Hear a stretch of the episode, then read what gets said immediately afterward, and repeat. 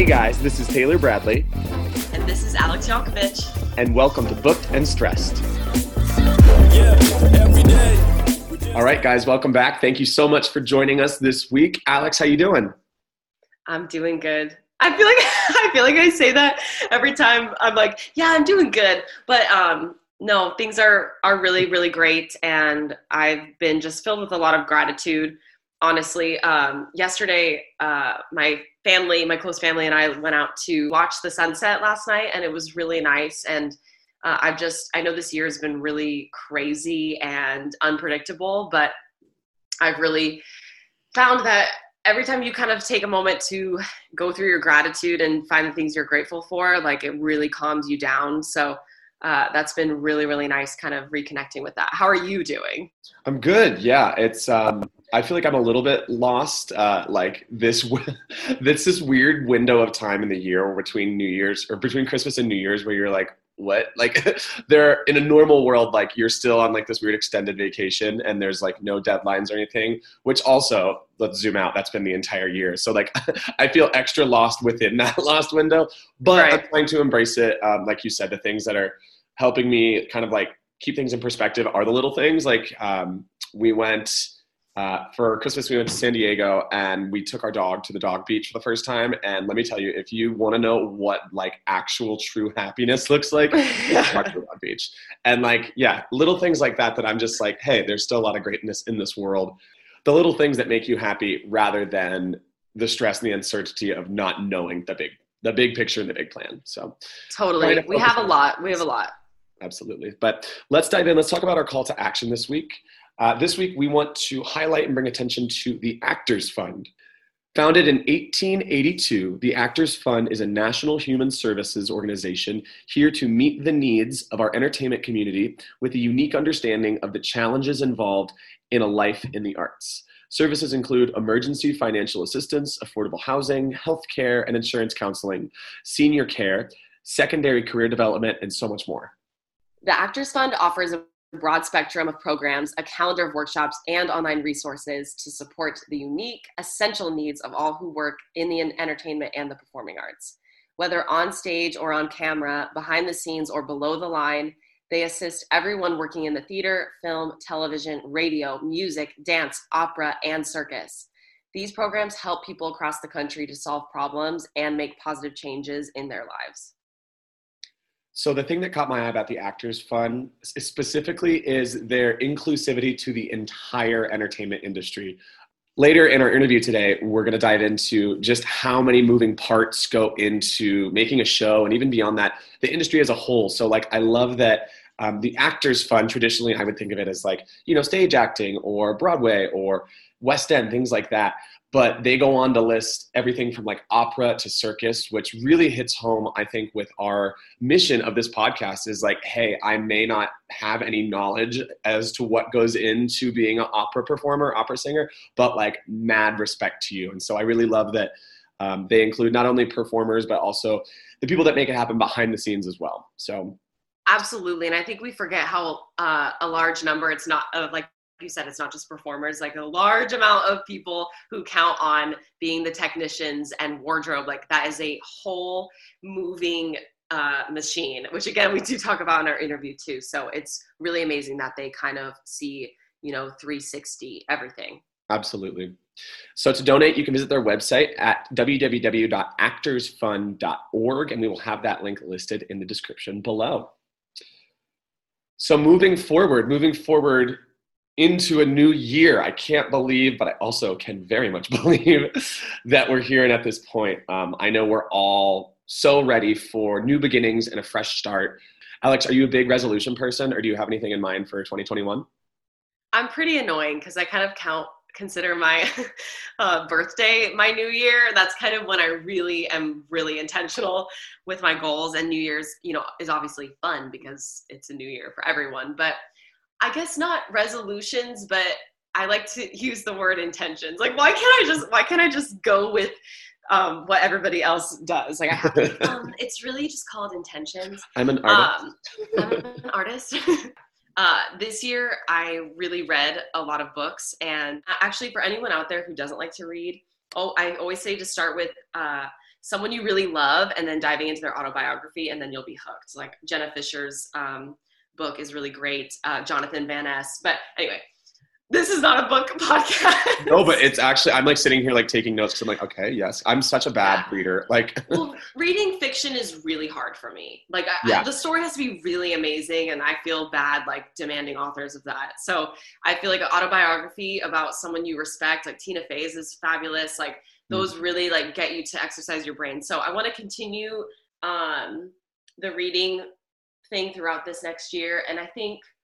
Uh, a meditation was a big thing that I kind of is now a part of my routine. So yeah. I don't know. We'll see. It's really bad. I haven't really thought about any like intention, uh, hardcore um, specific intentions for this year, but I think I want to be less anxious in the mornings. And I think a lot of that is me not looking at my phone right away when I wake up. So Ooh, we're gonna start that. small. We're going to start small. We're just going to say, you know, an hour away from the phone before, which is so hard to say because like I need to check emails. But right. yeah, I think that's a good intention for the year. What about you? Intentions. I love the word intentions. I know we're making fun of it, but seriously, it's even before the intention comes the thoughts. And it's crazy how much thoughts could also be mindset, right? Your thoughts influence your intentions, which then influence your goals and your resolutions. And I feel like sometimes we forget the back work that goes into the resolution right? We've all we all learned in school to set like smart goals and that's great but it's like why are you setting that smart goal? And i think this year has been really telling for everyone kind of revealing the truths of our whys which is giving us a little bit more direction moving forward and redefining those whys or um, reinstating and reinforcing ones that are already there. So i love that. I absolutely love the word and the idea of intention. Um, I kind of applying it to myself. This week, this year has been so weird because it's been downtime for us in this crazy like rapid fast industry. You know you're saying you have more time to read. Um, one thing that really made me happier this year was getting to take more class like even whether it be on zoom or in person. Um, here in las vegas some studios had opened back up and we were taking classes with masks. And it's something that i never never prioritize making time for. I don't want to say I didn't have time for it, but it's one of those things that when you're working full time and you're in shows and doing 10 shows a week and uh, you know gigs and and schedules, it's hard to balance it all and it's hard to or I should say it's easy to be like, well, I'm already dancing so much in my life that I don't need to go take class. But mm-hmm. that is absolutely fundamental to your growth as an artist. And I was really reminded of that um, back in like May, June, July when we had studios open here. And like i feel like not only was it a personal discovery but like seeing all my friends in class that i never would see because we all kind of gotten that same like you know locomotion pattern of just like well i have shows tonight so i'm not going to go take class today or i'm not going to go take a class on my one day off. So um yeah the intention kind of redefining or rediscovering my intention of love for what we do in this industry because it's so easy to get caught up in the negative loop of oh my gosh entertainment's not back yet. Oh my gosh this that the other stress. Mm-hmm. obviously real life adult things. But at the end of the day i want to start this year with a fresh mindset of hey this is what i love to do. And this has been so integral in my life and getting me to where i am now that i want to give it the respect that it deserves um, and give it the time to go back and play and make mistakes and learn and try new styles. And so my resolution, my intention moving into this next year is just to give more respect to the intention of the art that I love. That's amazing. I love that so much for you. And honestly, class, especially you're an amazing choreographer.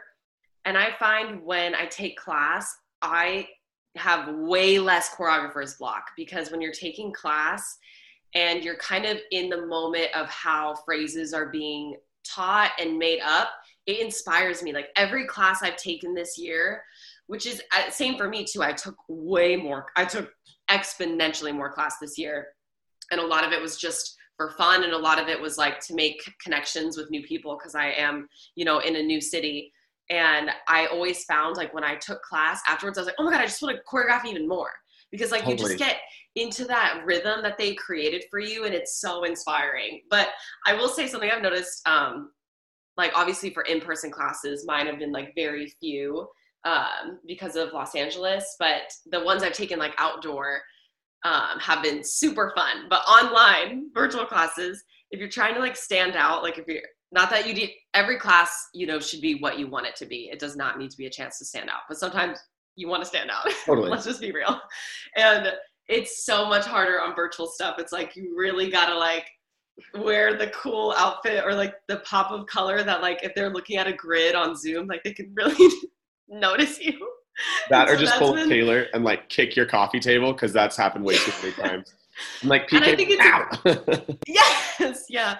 Oh my gosh, yeah. The amount of times I've done that, like the floor isn't the right traction to be dancing in heels. But I think it's important to like talk about class, like finding that pressure. Like sometimes I take class for therapy, and sometimes I take class because I like want this person to know who I am, and I'm just being honest about that. And so that's been a fun learning curve of like really zoning in exactly on the camera and like really dancing for that, but also not overdoing it where you know you're not having fun with it anymore. But that's been a fun learning curve too. And I think um, that's been a good skill for us to kind of pick up because a lot of uh, auditions will be uh, virtual these days and like self tapes as well, like getting better at that. So that is like that hard truth. But Well, and I like what you said too about it, it's kind of full circle here, looping back in our word intention, like taking it out of a grand, like year life motivation sense and applying it to your daily class sense. Like, what's my intention for this class? You know, I know in group fitness, uh, TruFusion, the studio I teach at, we always start with like, hey, what's our intention today? Is it to just kind of go through the movements and sweat and listen to music and have fun? That's okay. Or is it like I'm gonna hit a new PR, I'm gonna get my heart rate Yes. up, I'm gonna work through something. And the same thing applies for class too. And it's true what you said. Sometimes there's classes that you go and you're like, I just want to improv in a dark room. But other times you're like, this is my business. I need to network. I mean, how many examples have we heard from Steph, from um, people that we've interviewed already that are like, you have to go take class and network with the people that you want to be with. And so I feel like sometimes there's like a blurred line between like my art and my love of this craft and also like I'm doing this for money. And the, the reality is it's somewhere in between. You were doing it because we love it, but we also need to book the job. absolutely, and being mindful. Okay, that's another good intention, and I, it's something I've implemented, but can definitely exercise more. Is just being mindful with everything. It's like with food, like uh, I think uh, going back to our New Year's resolution thing, people set kind of unrealistic demands of themselves where it's like there are certain things in life that can be cold turkey where you just stop. And those are usually life and death situations. But a lot of times, like, we don't need to like set these crazy out of reach goals. Like, don't be like, I'm never eating this ever again. It's like, maybe I can just be mindful of it and be aware of how many times a week I'm doing this and I'm not being specific, but I feel like No, it's, it's really good to just be mindful of the changes you want to make rather than trying to do 10 things at once. It's like, okay, let's make our bed every day. Let's yeah. make that a thing. That's easy. And who is it? I- like what uh the middle path. I'm like thinking back to like eighth grade religious world studies. yes, Like Taoism maybe or Buddhism. Um I'm not sure, but it talks about that avoiding the extremes and avoiding because it's like yes, if you cold turkey from too many things or make too many life changes, you're just going to pendulum right back. And so it's like, yes. can you just kind of stay in that middle 30 to 40 percent area of just like this is okay and I'm making changes and it's kind of that ebb and flow mindfulness that you're talking about. yeah being aware is so such an amazing tool to have and it really like that's those are the being aware keeps me from ricocheting like i'm like okay this happened it happened. And so i'm like oh my god what am i gonna do? Like i, I- I gave up like i didn't fulfill my goals so i think yeah mindfulness in the classes that you take in your art form in your business in everything i think that's i think that could be key. So i, I wish that for myself and for you and for everyone. Yeah, absolutely. And if we haven't had a chance to say it yet, happy holidays and a very happy new year to all of our listeners out there. Again, thank you guys for being such an integral part of of this project. Um, speaking of, we have some very big and exciting news coming for you in the new year. Uh, we are going to have to take a little bit of a hiatus. Um, so until further notice, we will not be releasing new episodes on Wednesdays, but I promise there's big surprises in store. So thank you again for getting us to this point and stay tuned for the goodness that's to come in 2021. But even before then, we have an incredible guest today. Um, if you've ever had any interest on working on ships, working at uh, theme parks, working for Disney, this is the episode that you need to be listening to. So go ahead, star it, favorite it, screenshot it, send it to your friends, um, and listen in because there's a lot of great information here from my dear friend Jonathan Vetsich.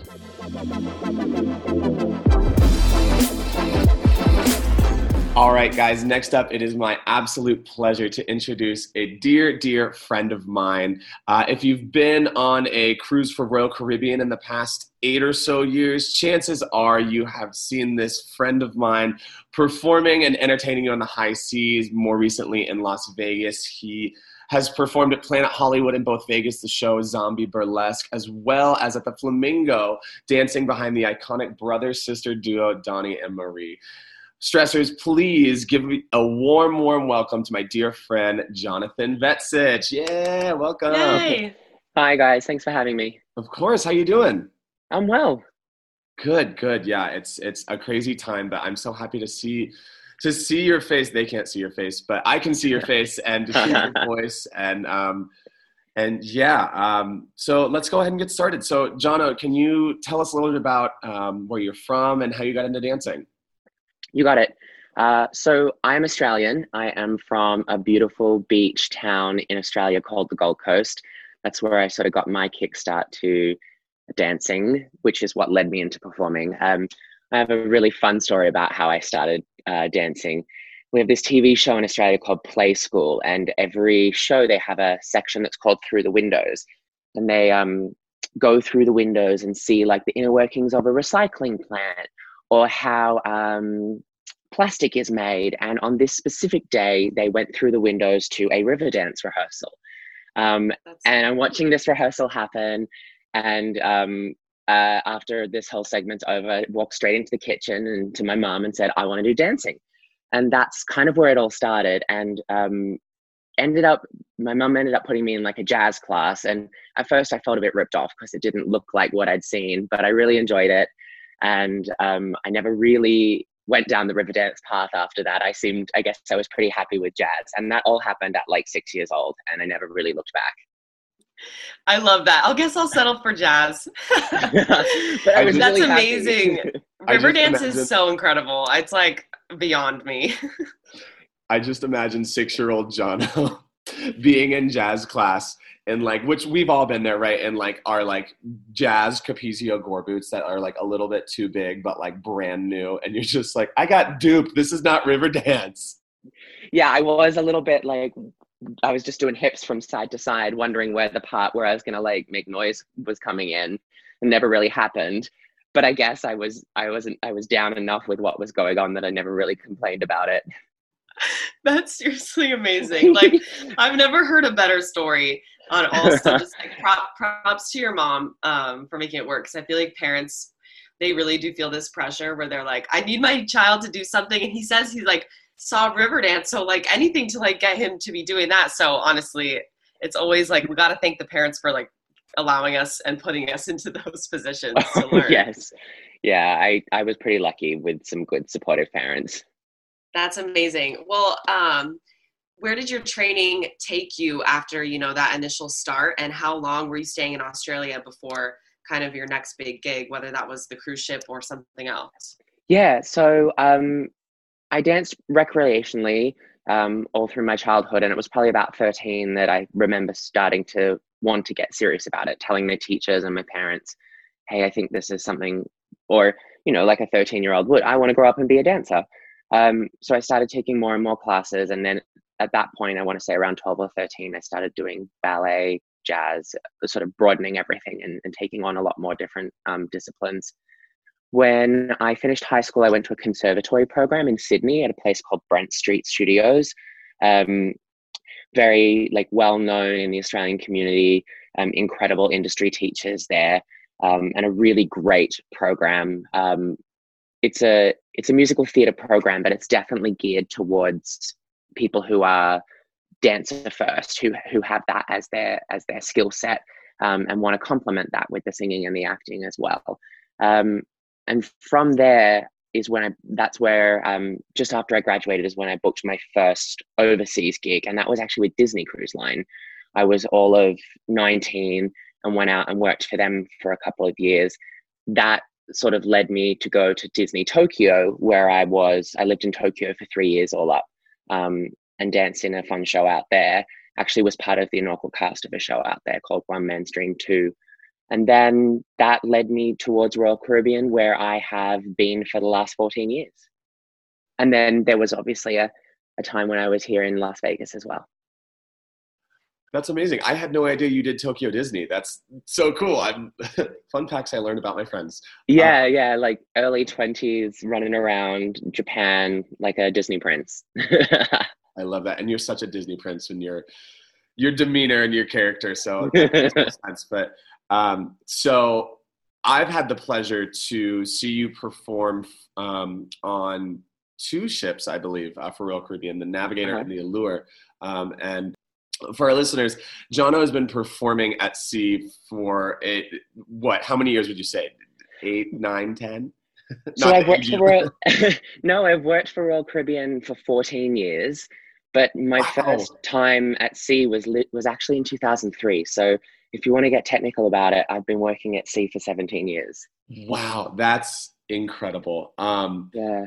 Yeah. So let's dive into that because I feel okay. like. Um, you you've absolutely climbed the ranks and um, you know your resume proves that as far as being dance captain and aerial captain. And um, most recently when i saw you in your last two shows like it's just the it shows that experience on stage and like I, the respect between you and your castmates is so apparent. And so um, let's like how did how did we decide on cruise ships and and what did we love what did we hate? Let's unpack that a little bit.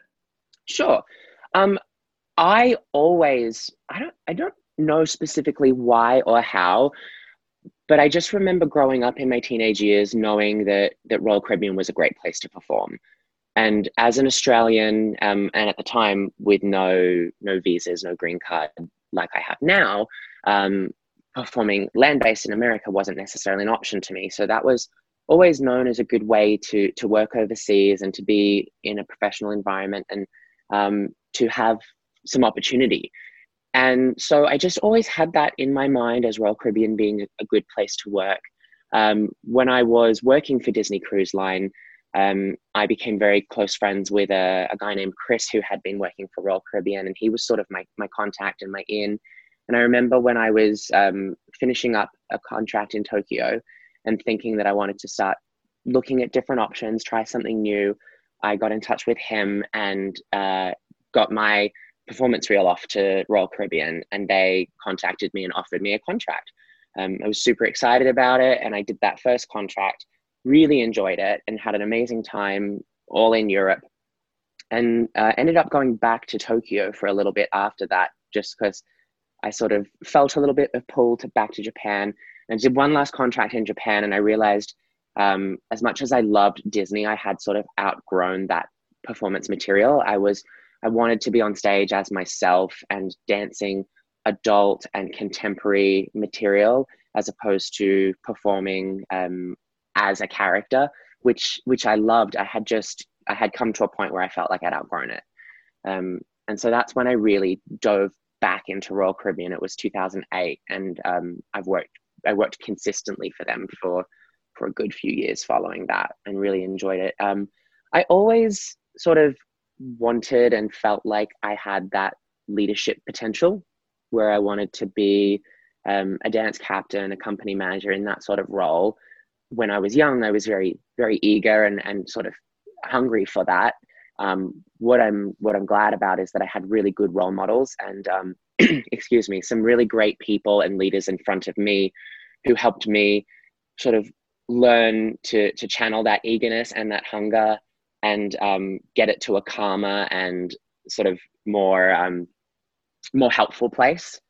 And so um, throughout the, all of those experience, and I eventually got my shot at being a dance captain for a cast and you you kind of learn a lot on the job. And you know i'm really thankful to that first cast who had me um, because they they they didn't get the fully you know grown version that i am today. But you know you do your best with what you've got and you learn so much on the job in that situation. Um, and so i was lucky enough to do that then and um, a few times after that. And then probably in the last, I'd say, six or seven years, it became it became more consistent where I was where I started to become the front runner for that position. Um, if you're not aware, for for cruise ship contracts at Royal Caribbean, they um they they make the cast, and then from within the cast, a dance captain is selected. And no no one person is sort of guaranteed the role ongoing. You could be a dance captain on one contract, and on the very next one, not. Um, or you could be a company manager and then not. Um, for me, in the last say six to seven years, I've consistently been in that role. Um, with a bit more experience, I guess um, I've I've become a lot more consistent and sort of, um, as I said earlier, I've been working for the company for a very long time, so I have that seniority now.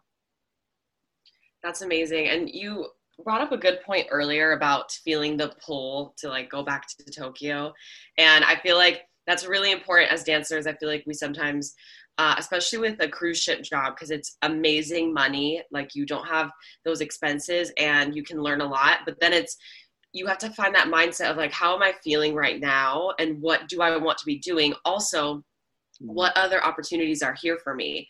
And as long as you're not burning bridges and you're being uh, like you obviously are an amazing employee like you you can always go back to those things. So you feel that pull to tokyo you make sure you go do that and then you feel that pull to go back to royal. And then you saw all the opportunities that it had for you and you've been with them for so many years. So it's like you're squeezing the juice out of everything rather than just like oh i just want to be a dancer. And i think actually that's fine too. A lot of people just want to be the dancer and that's amazing as well. But i love that you've looked at that opportunity to be like, okay, well, I can be in these leadership positions, and that's always going to lead and grow into something that you can carry on when you're like 60. It's just always like building those, uh, setting that groundwork uh, in every opportunity. I think it's so important. It's like that with any dance job that you get, whether it's short term or long term. It's always about, okay, what connections can I make here that I can come back to? Because nothing everything is temporary but you can always come back. So i love that you've you know really committed to them and you know bloomed that into yeah. something amazing. I'd say the one thing i've learned about myself in the past couple of years and and not to discredit anything that i do on the stage um, I, I feel very passionate about my time on the stage and the performances i give. Um, but i think what's what i bring to a cast that is special is is my leadership skills and my energy and my and my personality. And so um, i i feel you know without um, being too self-serving that that what i can what i offer in a cast is is the leadership and keeping the the product moving forward and keeping the team together. Um, because without that co cohesiveness cohesiveness amongst the cast um, the show's never going to have the quality that you want on stage if it's not functioning behind the scenes.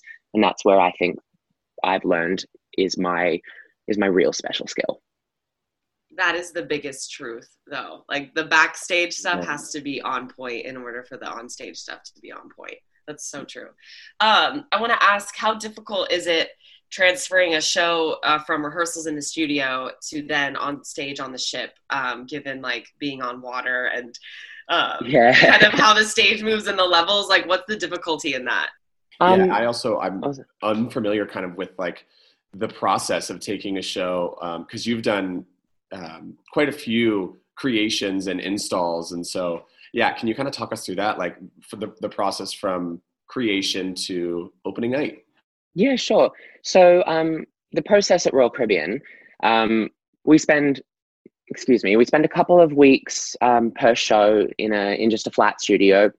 Obviously, we tape it out like you would any sort of um, performance space, um, and that's just sort of choreography. We work with like dummy props and and sort of boxes instead of stairs, and and you know just whatever whatever pieces you can get together to sort of simulate the stage as best as possible. Um, but then they have a pretty great process uh, uh, once we get on board where we um, sort of block everything out and we introduce the technical elements.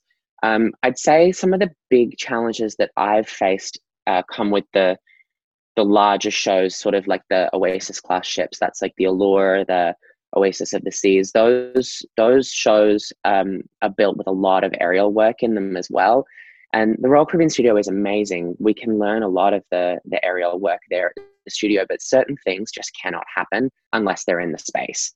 Um, so that that is sometimes one of the biggest challenges is there's there's full 30 you know sorry 20 15 minute chunks of the show that you don't even start learning until you get on board. And in those cases those install periods are longer and they allow for that learning process. Um, but that's definitely a huge challenge. Um, with the sort of more standard production shows that are across the fleet it's about a week process getting everything up and running um, you have to deal with the fact that it's a it, the theater isn't dedicated just to you installing a show. It's a it's a live running venue. So you've got to be out by a certain time because that evening's act needs to rehearse with the band before they can perform because the the ship is still in operation. So um, time is often one of the biggest challenges but i think that goes for any any theater any rehearsal. You know you can't shut everything down to get a show up and running. You've got to keep keep it going and do the show set up on the side. Um, the aerial stuff is a big challenge um, but again they give us a lot of time to learn that and that's something i've always really really enjoyed and was super excited to have those opportunities because of royal caribbean. Totally yeah and that's that's such a beautiful like opportunity for growth as an artist um, being able to come in as a dancer and um, being able to learn aerial. I have so many friends that have learned a handful of like apparatuses and um, in the shows. What's the one where it's like it's i think it's a you look like pinocchio. It's like the hands and the feet are um, are tied in shoot i'm doing a terrible job explaining. Yes no i know exactly what you mean. I i don't so i have i myself have not done that that specific act. It's uh it's on a ship called the quantum in a show called starwater but it's exactly what you're describing. It's like a it's like a cuff that goes around your wrists and your ankles and then each your right wrist is attached to your right ankle um, and it's sort of on a pulley system above you. It's it's it is really hard to describe without seeing it. You have to imagine like a single cord comes down, then there's a pulley system, and from the pulley system, the same cord that's connected to your right arm is linked up through the pulley down to your left foot, and same on the other side of your body. So every move, every time you pull your right arm up, well, your your right foot has to come with it, and same on the left. So it's a really tricky balancing act, but the the guys I've seen do it can do incredible things. They can basically like flip on themselves and like move from like a right split through center to the left split. It is it's a very impressive and from what I understand, really challenging apparatus to work on. I bet. you'll have to send me a video because I, it's I, incredible. I haven't seen that before. That sounds amazing. Literally, I feel like it's like you know when you like walk like awkward walk, same arm, same leg, like that, but also you're in the air and like in front of an entire audience. Like, okay, well, I if anybody listening knows the name of that apparatus, let us know. But um, so being um, as senior as you are in the company, um, I know obviously challenge comes from a leadership position where you're working with different levels of experience and different age levels. So can you kind of talk about that a little bit? Like um, i know let's see when i saw you um, on the navigator you know or on the allure either way th- there were 18 year olds that it was their first gig and there um, you know were people that were in their later 30s who they've been doing this for years. And so how do you kind of bridge that gap and work with um, kind of the eager beavers like fresh out of the gate and then kind of the more little bit older been here done that you know how do you deal with that? Yeah so i think um, i'd say like the my most recent contract on the allure would be a perfect example of that. So we're doing the show mamma mia which has a cast of adults who are playing the the the parents the moms and the dads. So in my specific cast they were all in their mid to late 30s, some with Broadway credits. So we're talking like incredibly seasoned performers. Uh, West End credits too, actually. Um, worked with an incredibly experienced and talented um, group. And then uh, the ensemble is supposed to be all of the the friends of the young character Sophie and Sky. So they're all. The idea is that they're all in their young twenties.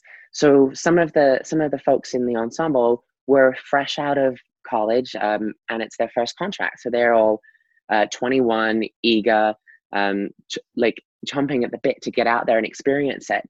Um, and I think, yeah, it definitely is a challenge managing um, those two different experience levels how to how to make sure that um, those with seasoned experience feel like the machine is running smoothly um, so that they feel that they're getting respect. And then how to how to sort of teach those uh, those people who are who are first timers the ropes but also you know giving them credit for the talent that they're bringing in not just making them feel like they're they're less than because they don't have the experience because they they booked the job as well.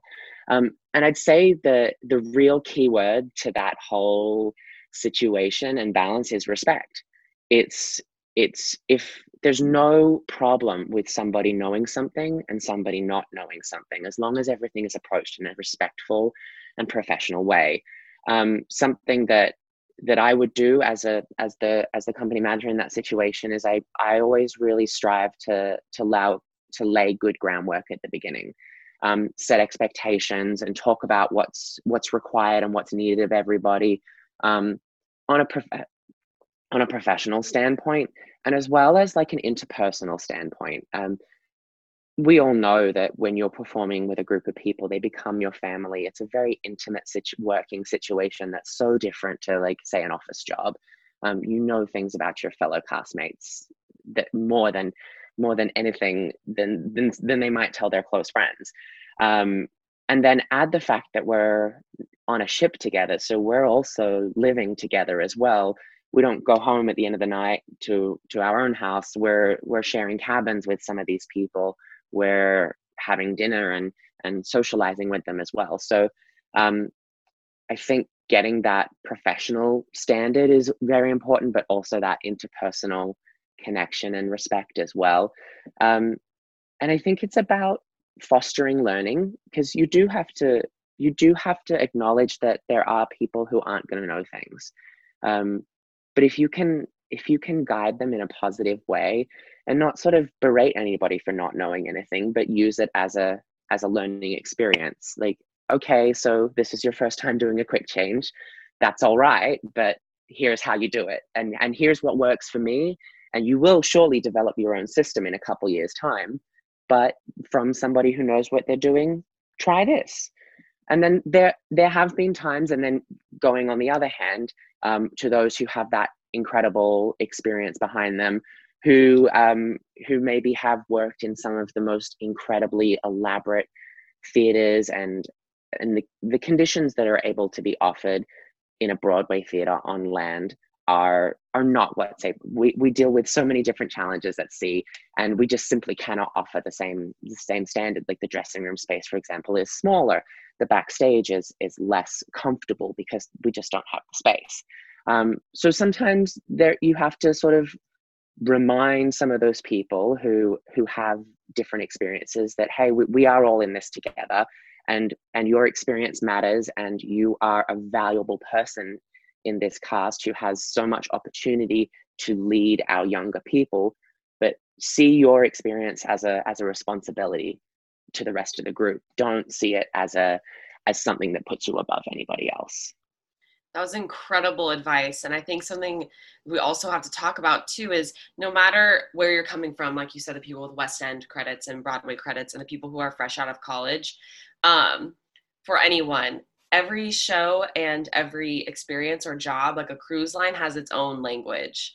And like you said, its own system. And so, even if you are super experienced, you still have to curate your actions to um, effectively communicate in that language of that show. And it's like yes. that with any new job. There's a certain language for everything. So even if you're so experienced, it's still like you have to adapt to that and learn those new things. And so I think as a leader, you really learn rather than be like, why don't you know this? It's like, oh, has anyone told you this? So this is a better way to do it. And like, uh, I think a lot of times when you're the leader and you're having to relay a lot of information, it's impossible to relay all of that information on day one. You end up you end up relaying yes. it like 10 seconds before the show starts and and like of course there's a way more efficient way of doing that um, but things stack up and there's so much to learn so it's kind of like okay there's a lot that we have to unpack here but we're gonna uh, do it slowly and respectfully and mm-hmm. yes keyword that you used respect capital r it's just like the bread and butter of any job. So I'm so happy you brought that up and you went into like such great detail about that because it's so important. Beautifully Yeah. said. I think something, sorry, just to add one last thing. Um, for anyone who's experienced who who may not necessarily be in like the leadership position, I always like to encourage them to to share because it takes a village.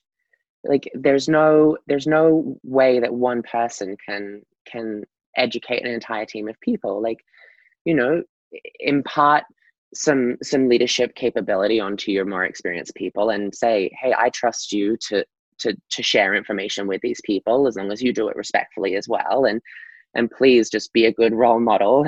And that that provides some some responsibility to to everybody in the group not just one person. And i think that's a that's a great environment to to work and thrive in because if you if you feel resp- obviously everyone feels responsible for themselves but if you have responsibility to your other cast members as well you're you're i i think that you proceed with a much more engaged attitude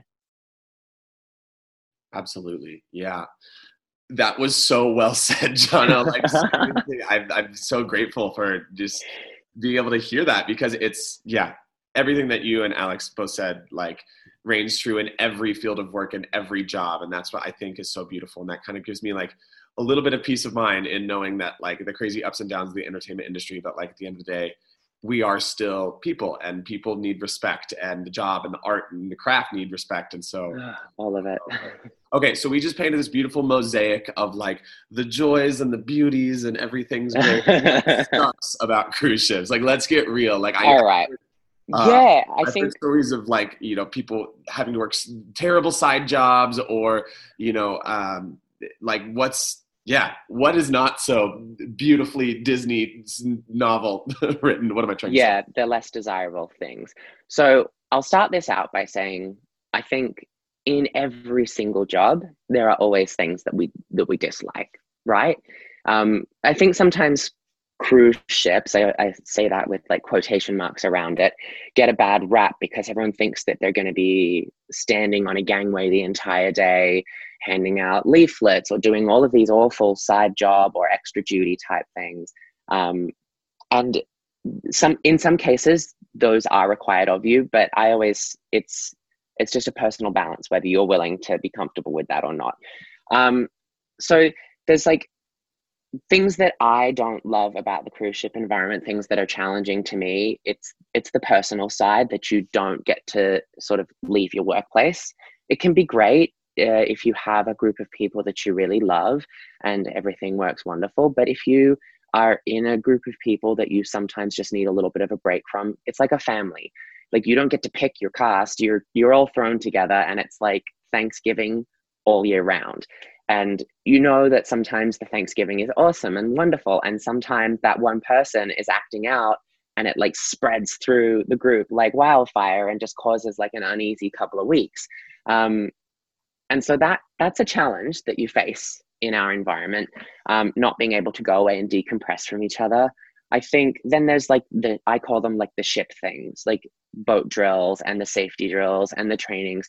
While they're not interesting um, well I, I take that back. I, I find them interesting from a safety standpoint but while um, i would much rather be doing a dance class than standing around practicing a safety drill however it's it's it's just part of the package. It's an essential part of of being at sea is having all of those safety protocols and knowing what a fire extinguisher can do whether that's the good fire extinguisher whether that's the right fire extinguisher for a, a I don't know an electrical fire or or a fire in a deep fat fryer. It's all um you have to know these things and it's crazy but it matters. Um sorry I'm like, there's me. different types of fire extinguishers. I today years old when I learned that. there are a lot of them. We, we shouldn't even really be talking about this in a in an entertainment podcast, though. um, but yeah, it's so like you have to go through a lot of stuff on the side, and then there's there's things to do with scheduling that can get frustrating. Like you really want to go out and and do whatever activity in that port, but the theater is only available at that time, and you have to do a reblock of the show um, because at sea there's no additional cast members, there's no on calls, there's no understudies. Well, there are understudies, but they're all within your company. So if someone's sick, if someone's out, you have to rework the whole show. Um, so you might have to do that during a port time where you wanted to go out to the beach, and those those sort of things can be frustrating, and I call them like the shipboard things. Um, then you have like side duties, which let's say um, at Royal Caribbean, we're lucky that all of them are designed with entertainment in mind. So we'll uh, we'll teach dance classes to the guests, or we'll um, be part of the the street parades as entertainment. Um, something that they don't do on all of the ships, but they have like a, a mystery theater, um, a mystery dinner theater, sort of like a who done it type murder thing. Um, and so you have to act in that play throughout the evening. Um, oh, and then we we um, on the ships that have other venues, let's say like some of the bigger ships that have ice rinks, aqua theaters, uh, the 270 venue will run spotlights or dress the performers in those venues, and they actually do the same thing for us. So everything that we do duty wise at Royal Caribbean is entertainment related. Um, you mentioned the word side job, so you can sort of take on um, side jobs as well. And those are usually extra paid, where someone will work in like the retail shops for an extra sort of couple of dollars per hour, or they'll work with the art auction team, the shore excursions. There's there's a whole bunch of different ones, um, and that's always a good way to earn some extra cash while you're out there anyway.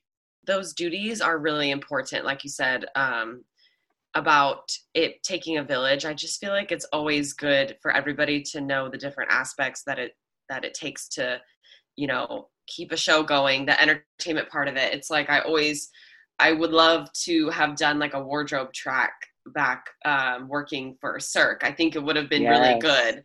Obviously, like it's a different thing. It's not a it's not a moving ship, so it's a totally different you know animal but i think it's really good to understand all sides of it and you know it's easy for me to be like i really wish i could have done that because i never did and i could have done it and mm-hmm. like it not have been you know the most pleasant experience but i always think you just have a better level of our favorite word respect for mm-hmm. all the moving parts for everything well it's like a sorry it's like a it's like a clock and all the cogs have to be turning in the right direction in the right way and and complementing each other for it to work. And you know on on a cruise ship the the car being in the cast is a very exciting thing but you're a you are a piece in a machine. You're part of an overall entertainment division working with the the cruise staff and the sports staff the youth staff and the people above you in management. And then that team has to then function with the rest of the hotel division on the ship which then has to also function with the marine side of the ship to get the whole giant